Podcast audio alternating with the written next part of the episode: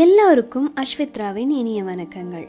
பெண் அப்படிங்கிறவ யாரு? அவ எப்படி உருவானா? அப்படிங்கிறத பத்தி டாக்டர் ஷாலினி பெண்ணின் மறுபக்கம் அப்படிங்கிற இந்த அழகான புத்தகத்துல எழுதியிருக்காங்க. இன்னைக்கு நம்ம இதோட ஃபர்ஸ்ட் எபிசோட பார்க்கலாம். பழையன கழித்தல். நம்ம பழைய பொருட்களை எப்படி தூக்கி வீசுறோமோ அதே மாதிரி நம்மளோட பழமையான எண்ணங்களையும் தூக்கி வீசுறது நமக்கும் நம்ம முன்னேற்றத்திற்கும் ஒரு அழகான வழியை வகுக்கும்னு நான் நம்புறேன். வாங்க எபிசோட்குள்ள போலாம். ஆண் தான் ஒசத்தி பெண் மட்டம். கடவுளே இப்படிதான் சொல்லியிருக்காரு. தெரியுமா உங்களுக்கு? உலகத்துல இருக்கிற மிக பிரதானமான மத நூல்களை எடுத்து பாருங்க. அதுல பார்த்தாலே வெட்ட வெளிச்சமா நிதர்சனமான உண்மை இது. உலகத்துல ஒரே ஒரு கடவுள் ஒரு ஆண். அந்த ஆண் கடவுள் தன்னோட உருவத்திலேயே ஒரு முதல் மனிதனை படைச்சாரு. அதுக்கப்புறம் அந்த முதல் மனுஷனுக்கு ஒரு உதவியால் தேவைப்படுமே அப்படின்னு அவனோட விழா எழும்புல இருந்து ஒரு முதல் மனுஷிய உருவாக்கினார். ஆணிலிருந்து தோன்றியவள் தான் பெண் ஆணுக்கு என்றும் கடமைப்பட்டவள் அவள். ஆக ஆதியில் தோன்றியவன் ஆதாம் இவனுடைய ஏவாளால் ஏவாள். அவன் ஆள பிறந்தவன் இவ அடிப்பணிய பிறந்தவ. இதுதான் கடவுள் சித்தம் அப்படின்னு எல்லோருமே நம்பினாங்க. அதனால ஆண் எப்பவுமே எஜமானன் அப்படிங்கிற உயர் அந்தஸ்துலையும் பெண் எப்பவுமே ஒரு உதவியாள் அப்படிங்கிற தாழ்ந்த நிலையிலும் இருந்து வந்தாங்க. இத பத்தி மாற்று கருத்துக்கள் இருந்ததே இல்லை. எல்லாருமே ஏக மனதாக ஏத்த முடிவு இது அப்படிங்கிறதால எந்தவித குழப்பமும் இல்லாம எல்லாருமே தத்தம் சமூகம் நிலையில சௌகரியமா இருந்தாங்க. தேங்கி கிடந்த குட்டையில இந்த அமைதியில ஒரு பெரிய கல்லை தூக்கி போட்டு குழப்பிட்டாரு ஒரு ஆசாமி. அவர் பேரு தாங்க சார்லஸ் டார்வின்.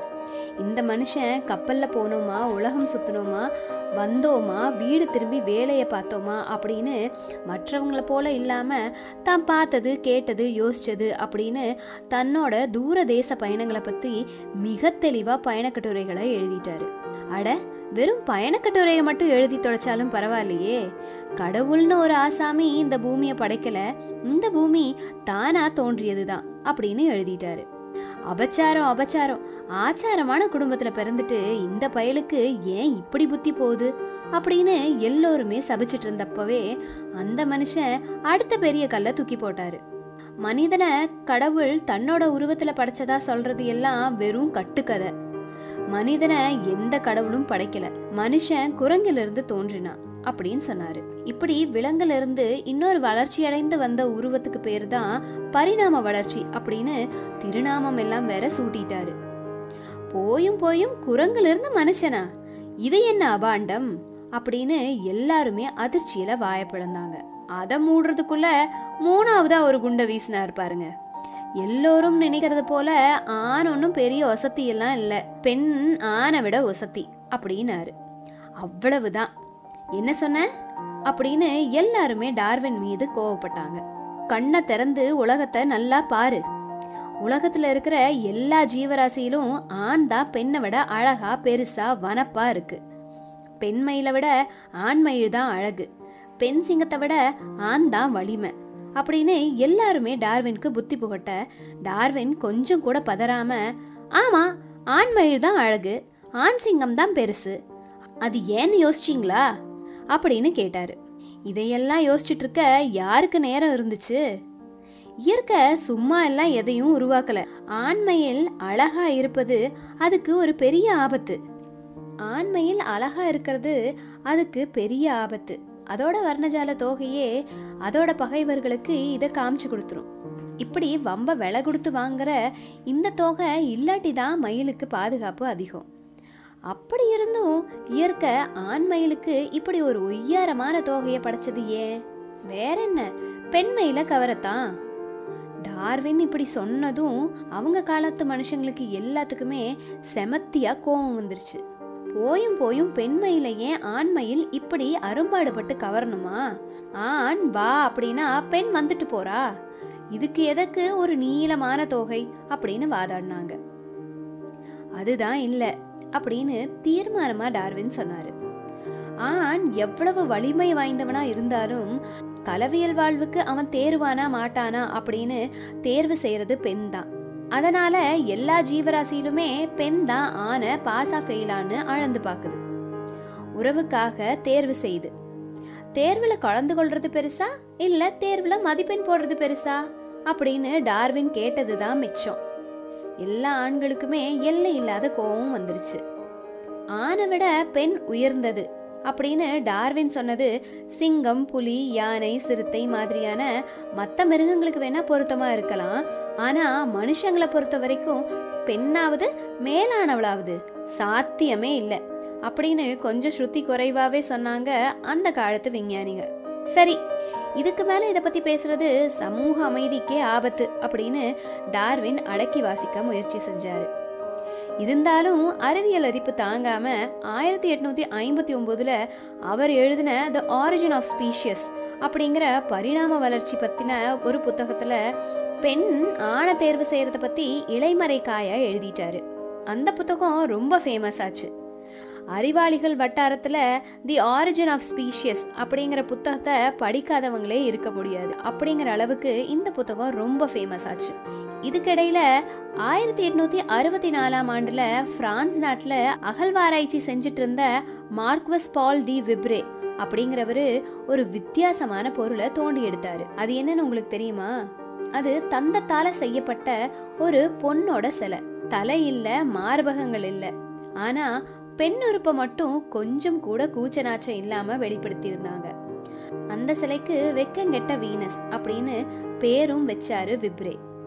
வீனஸ் அப்படிங்கிறவ ரினைசன்ஸ் காலத்து ஓவியர்களால ரொம்பவும் அதிகமா சித்தரிக்கப்பட்ட பண்டைய காலத்து பெண் கடவுள்.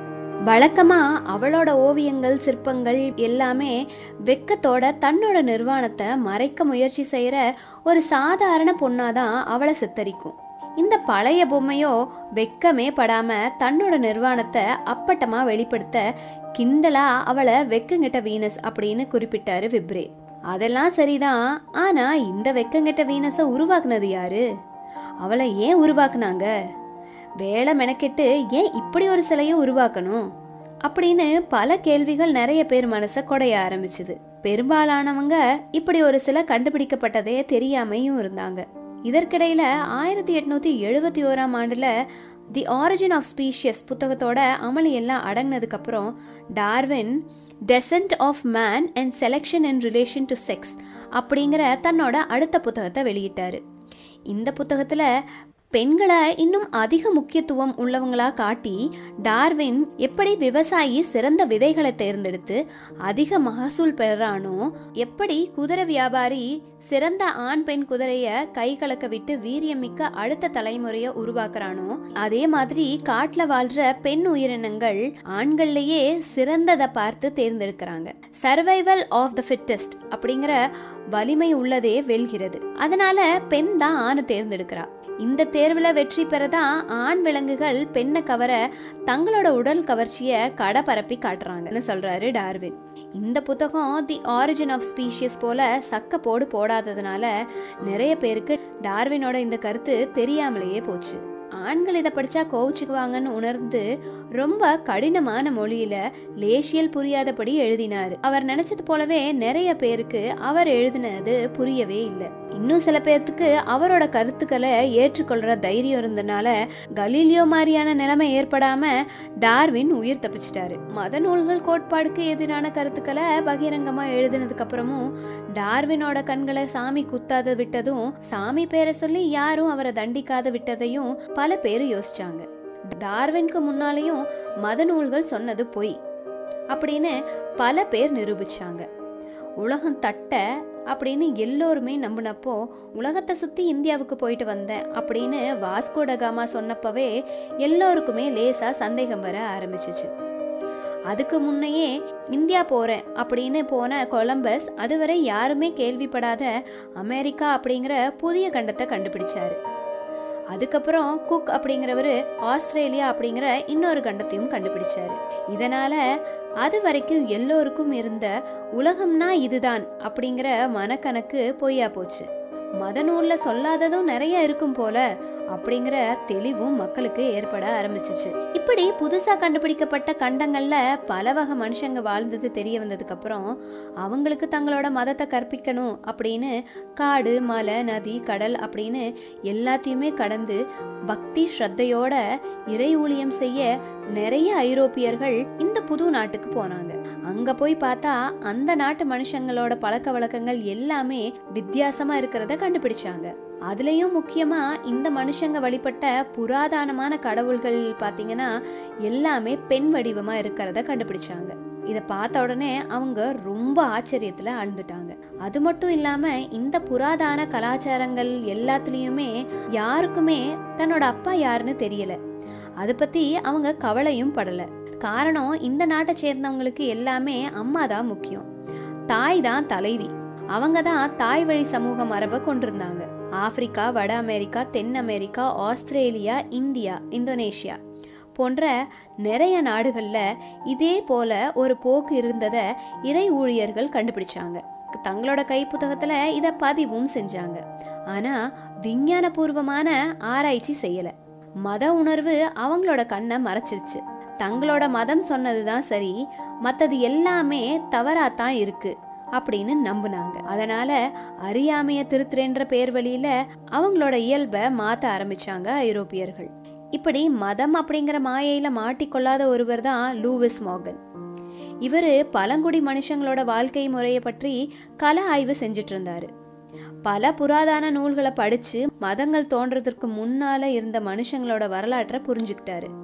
அதோட விளைவா ஆயிரத்தி எட்நூத்தி எழுபத்தி ஏழுல வெளிவந்த புராதான சமுதாயம் அதாவது ஏன்ஷியன் சொசைட்டி அப்படிங்கிற தன்னோட புக்கில் மனித சமுதாயம் பார்த்தீங்கன்னா ஆரம்பத்தில் பெண்களால் தான் தலைமை தாங்கப்பட்டுச்சு. போக போகத்தான் ஆண்கள் பெண்களோட பதவியை தட்டி பறிச்சிட்டாங்க பெண்களை அடிமைப்படுத்தினாங்க அப்படின்னு தெளிவாக எழுதினாரு. இந்த நூலோட தாக்கத்தால் ஆயிரத்தி எட்நூற்றி எண்பத்தி நாலில் ஃபெட்ரிக் எங்கல்ஸ் அப்படிங்கிற கம்யூனிஸ்ட் சிந்தனையாளர் குடும்பம் தனி சொத்து மற்றும் அரசாங்கத்தின் துவக்கம். அதாவது the origin of the family private property and the state அப்படிங்கிற புக்கை எழுதினாரு. இந்த நூலில் எங்கெல்ஸும் ஆதி காலத்தில் பெண் வழியாக தான் எல்லா சமுதாயங்களும் இயங்குச்சு. காலப்போக்கில் தான் ஆணாதிக்கம் தலை தூக்க பெண்கள் அடிமையானாங்க அப்படின்னு விளக்கினாரு. கேட்க சுவாரஸ்யமாக தான் இருக்குது. ஆனால் இதற்கெல்லாம் ஆதாரம் அப்படின்னு எதிர்வாதம் செய்யற கூட்டமும் இருந்துச்சு. இந்த வாதம் சூடு பிடிச்சிட்டு இருக்கும் போதே ஆயிரத்தி தொள்ளாயிரத்தி எட்டுல ஜோசப் சோம்பந்தி அப்படிங்கிறவரு ஆஸ்திரேலியாவில் அகழ்வாராய்ச்சியில ஈடுபட்டிருந்தாரு. அப்போ அவரு விலன்டாஃப் அப்படிங்கிற ஊர்ல ஒரு பெண்ணோட சிலையை கண்டுபிடிச்சாரு. சுண்ணாம்பு கல்ல செதுக்கப்பட்ட அந்த பொண்ணோட சிலை கொழுத்த மார்பகங்களும் குண்டு குண்டு தொடையும் இருந்துச்சு. அந்த பொண்ணு ஒரு கர்ப்பவதி போல சித்தரிக்கப்பட்டிருந்தா. முன்னாடி கண்டுபிடிச்ச வெட்கங்கெட்ட வீனஸ். அதே மாதிரி இந்த பொண்ணும் நிர்வாணமா தான் இருந்தா. இதுக்கு விலண்ட் ஆஃப் வீனஸ் அப்படின்னு பேரும் வச்சாங்க. இதை தொடர்ந்து லாசல் லெப்யூக் செவிங்யானோ அப்படிங்கிற ஐரோப்பா ரஷ்ய பகுதிகளில் இருந்து இதே மாதிரியான பெண் சிலைகளை கண்டுபிடிச்சாங்க. இந்த எல்லா சிலைகளுமே நிர்வாண பெண்களை தான் சித்தரிக்குது. அதுலேயும் பெரும்பாலானது கர்ப்ப பெண்களை தான் சித்தரிக்குது. இந்த சிலைகள்ல பெண் குறிகள் தான் மிகைப்படுத்தி காட்டியிருக்காங்க. இந்த சிலைங்க கண்டுபிடிக்கப்பட்ட ஸ்தல புராணத்தை பார்க்கும்போது அது எல்லாமே ஒரு வழிபாட்டு மையங்களா தான் இருந்திருக்கு. தொடர்ந்து இதே மாதிரியான நிர்வாண பெண் சிலைகள் யூஜென் டுர்சாக் ஆகிய நிறைய இடங்கள்ல கண்டுபிடிச்சாங்க. அது எல்லாமே வழிபாட்டுக்கு உண்டானது அப்படின்னு ஊர்ஜிதமும் ஆச்சு. இந்த சிலைகள் சுமார் பதினைஞ்சுல இருந்து முப்பத்தி ஐந்தாயிரம் ஆண்டுகளுக்கு முன்னால செதுக்கப்பட்டது அப்படின்னு தெரிய வந்தது. அப்படின்னா கிபியில எழுதப்பட்ட மத நூல்கள் சொல்றது எல்லாமே உண்மை இல்லை யோசிச்சு பார்த்தா எகிப்து கிரேக் ரோமானியம் மெசபோட்டோமியா இந்தியா அப்படின்னு உலகத்துல எல்லா பண்டைய கலாச்சாரங்களுமே முதல்ல வழிபட்டது முழுக்க முழுக்க பெண் தெய்வங்களை மட்டும்தான். எகிப்தியர்கள் மட் அப்படிங்கிற சிம்ஹவாகினி ஒருத்தியையும் அதுக்கப்புறம் ஐசிஸ் அப்படிங்கிற பெண்ணையும் தான் வேண்டியிருக்காங்க. கிரேக்கர்கள் சிபெல் ஜியா அர்டிமஸ் பிரதைதி தமிட்டோ அப்படிங்கிற பெண் தெய்வங்களை தான் பிரதானமா வெளிப்பட்டிருக்காங்க. ரோமானியர்களுக்கு பாத்தீங்கன்னா பெண் தெய்வங்களுக்கு ரோமானிய பெயர்களையே வச்சாங்களே தவிர அவங்க கிரேக் கடவுளை தான் வழிபட்டாங்க. டயானா வீனஸ் ஜூனோ அப்படிங்கிற புதிய பெயர்களோட மெசபட்டோமியா இஷ்டர் அப்படிங்கிற பெண் தெய்வத்தை தான் வழிபட்டாங்க. இந்தியாவிலையும் ஆதி கடவுள் பெண் தான். உலகத்துல மிக தொன்மையான பழமையான இலக்கண நூல் என்ன அப்படின்னா தொல்காப்பியம். அந்த காலத்து தமிழர்கள் சிங்கத்து மேல உலாவும் கொற்றவை அப்படின்னு ஒரு வனதேவதைய தான் வணங்கினதா வரலாறு சொல்லுது. வைக்கிங் மனுஷங்க வழிபட்ட பிரேயா ஆகட்டும் ஆப்பிரிக்க பழங்குடியினர் வணங்கும் வனதேவதை ஆகட்டும் கலாச்சாரத்துல தொட்டில்கான சமவெளி நரிகள் ஆகட்டும். எல்லா இடத்துலயுமே ஆதி மனுஷங்க முதல் முதல்ல பெண்களை தான் கடவுளா வழிபட்டாங்க. அப்படிங்கறத அகழ்வாராய்ச்சியாளர்களும் இலக்கிய விற்பனர்களும் மானுடவியல் நிபுணர்களும் நிரூபித்து உள்ளனர். இப்படி பல துறைகளை சேர்ந்தவங்களுக்கு அந்த காலத்துல மனுஷ பெண்கள் தான் முதன்மை பிரஜைகளா இருந்தாங்க. அப்போது பெண் தான் தலைவி. அப்படின்னு சொல்லிட்டே இருக்க பெண்களுக்கு இந்த கருத்து போய் சேரவே இல்லை. காரணம் அந்த காலத்து பொண்ணுங்களுக்கு அவ்வளவா கல்வி அறிவில்லை. இத பத்தி தெரிஞ்சுக்கிட்ட ஆண்களோ இந்த தகவலை முழுமையா நம்பல. நம்பினாலும் அது உண்மையா இருக்காது அப்படின்னு தனக்கு தானே சமாதானமும் சொல்லிட்டாங்க. இத பெண்களுக்கு தெரியப்படுத்தாமையே பார்த்துட்டாங்க. இதற்கு இடைப்பட்ட காலத்துல அறிவியல் ரொம்பவே வளர ஆரம்பிச்சது. டார்வினோட பரிணாம வளர்ச்சி தத்துவம் பல விஞ்ஞானிகளை கவர்ந்தெழுத்துச்சு மனுஷன் எந்த குரங்குல இருந்து தோன்றினா அப்படின்னு தேடி கண்டுபிடிக்க ஊர் ஊரா குரங்குகளை தேடி பயணமானாங்க. குரங்குகள் அதிகமா இருக்கிற ஆப்பிரிக்கா ஆசியா பகுதிகளில் மனுஷன் தோன்றி இருக்கலாம் அப்படின்னு இந்த ரெண்டு கண்டங்களையும் ஆதி மனுஷங்க தடயத்தை தேடி நிறைய விஞ்ஞானிகள் படையெடுத்து போனாங்க. கடைசியில ஆப்பிரிக்காவில தென்கிழக்கு பகுதியில ஆதி மனுஷங்களோட எலும்புகளும் புராதான ஆயுதங்களும் உபகரணங்களும் கண்டுபிடிச்சாங்க. அது சரி ஆப்பிரிக்கா குரங்குல இருந்து தான் மனுஷன் தோன்றுனா ஆனா பொதுவா ஆப்பிரிக்கா குரங்குன்னு சொன்னா போச்சா? ஆப்பிரிக்கால எத்தனையோ வகை வானரங்கள் இருக்குது. அதுல எந்த குரங்குல இருந்து மனுஷன் வந்தானா? அப்படின்னு எதிர்த்தரப்புக்காரங்க எல்லாம் கேள்வி கேட்க ஆரம்பிச்சாங்க. மனுஷனோட மூதாதைய குரங்கு எது? அப்படின்னு தேடுற படலமும் ஆரம்பிச்சிச்சு. உலகத்துல பல விஞ்ஞானிகள் இந்த தேடலை ஆரம்பிச்சாங்க. பல நிபுணர்கள் ஆப்பிரிக்கால டேரா போட்டு இந்த தேடலை தங்களோட முழு நேர பிழப்பா ஆக்கிட்டாங்க.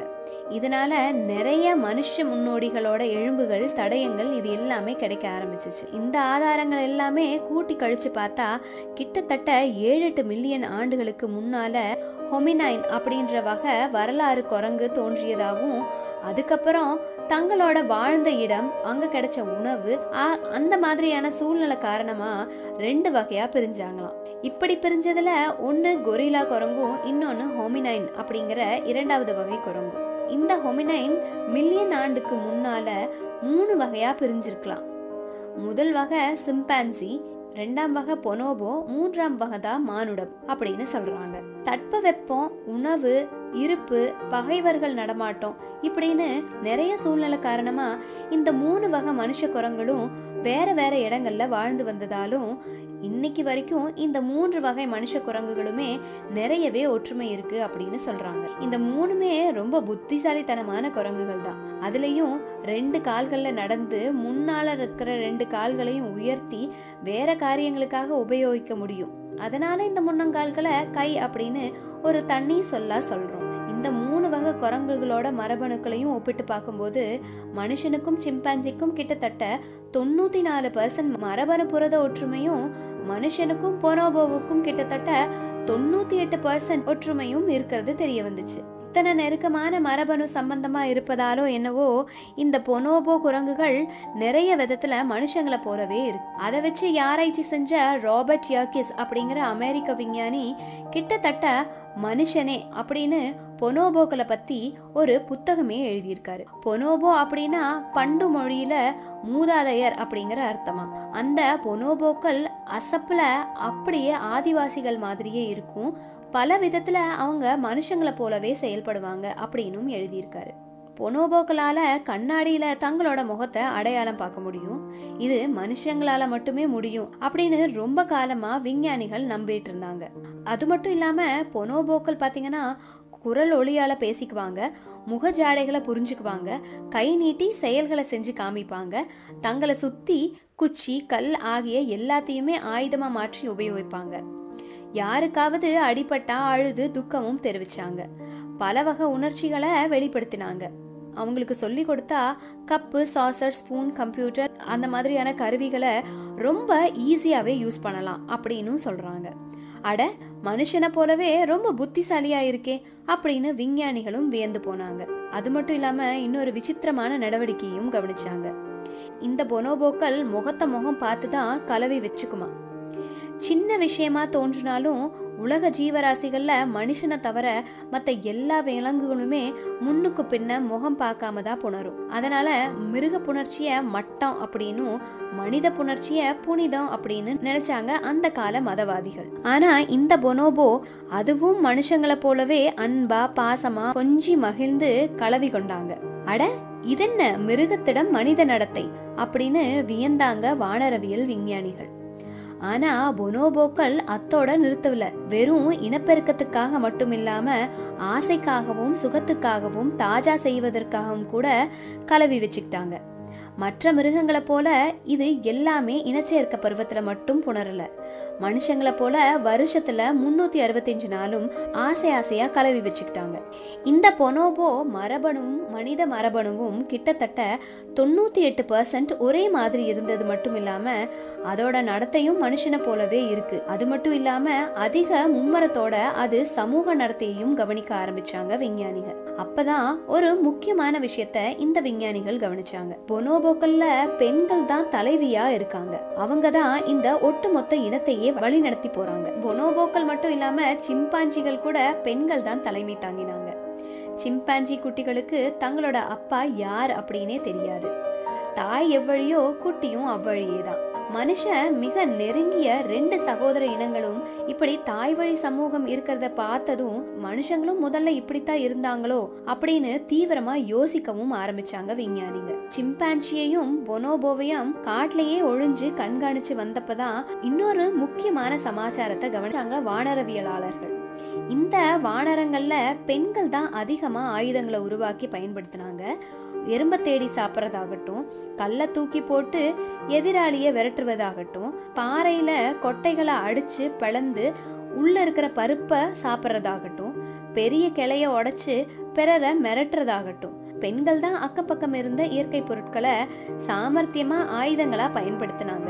அம்மா இப்படி ஆயுதம் ஏந்திரத பார்த்துதான் குட்டிகளும் ஆயுதம் செய்ய கத்துக்கிச்சான் ஆணுக்கு உடல் பலம் அதிகம் இருந்ததால அது வெறுமனே தன்னோட வலிமையை கொண்டு செய்ய முடிஞ்ச காரியங்களை எல்லாத்தையுமே பெண் தன்னோட புத்திசாலித்தனத்தால உபகரணங்களை கொண்டு சாதிச்சதை கவனிச்ச போதுதான் திடீர்னு எல்லா துப்புகளுமே சரியா சேர்ந்து ஒரு முழு படத்தையும் வெளிப்படுத்துச்சு. டார்வின் சொன்னதும் அகழ்வாராய்ச்சி இலக்கியம் மானுடவியல் சமூகவியல் வானரவியல் மரபணுக்கள் ஆகிய எல்லாரும் சொல்றதும் ஒண்ணுதான். மத நூல்கள் சொல்றதெல்லாம் சுத்த போய். கடவுள் அப்படிங்கிற ஒரு ஆணே இல்லை. அந்த ஆண் தன்னோட ரூபத்துல இன்னொரு ஆணை படத்தை தான் சொல்றதெல்லாம் ஒன்றும் தெரியாத சின்ன குழந்தைங்களுக்கு ஏதாவது கற்பனை விளக்க சொல்லி மிரட்டி வாயை அடைக்கிற யுக்தி தான்.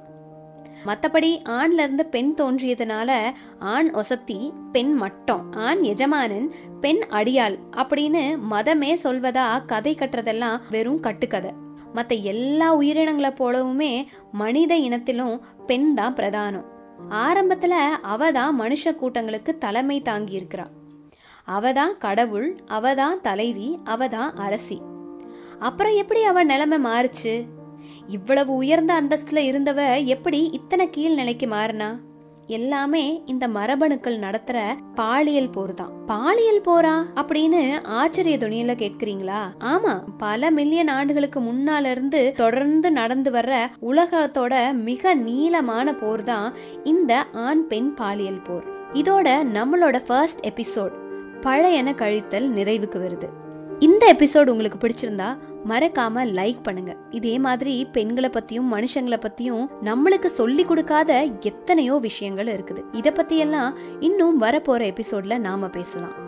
இந்த எபிசோட பெண்களை பத்தியும் மனுஷங்களை பத்தியும் தெரிஞ்சுக்க விரும்புற உங்களோட நண்பர்களுக்கு ஷேர் பண்ணுங்க. ஆதாமோட ஆதி அப்படிங்கிற அடுத்த எபிசோட் அதாவது பெண்ணின் மறுபக்கத்தோட செகண்ட் எபிசோட்ல நான் உங்க எல்லார்த்தையும் மீட் பண்றேன். அது வரைக்கும் உங்ககிட்ட இருந்து விடைபெறுவது உங்கள் பவித்ரா. நன்றி வணக்கம்.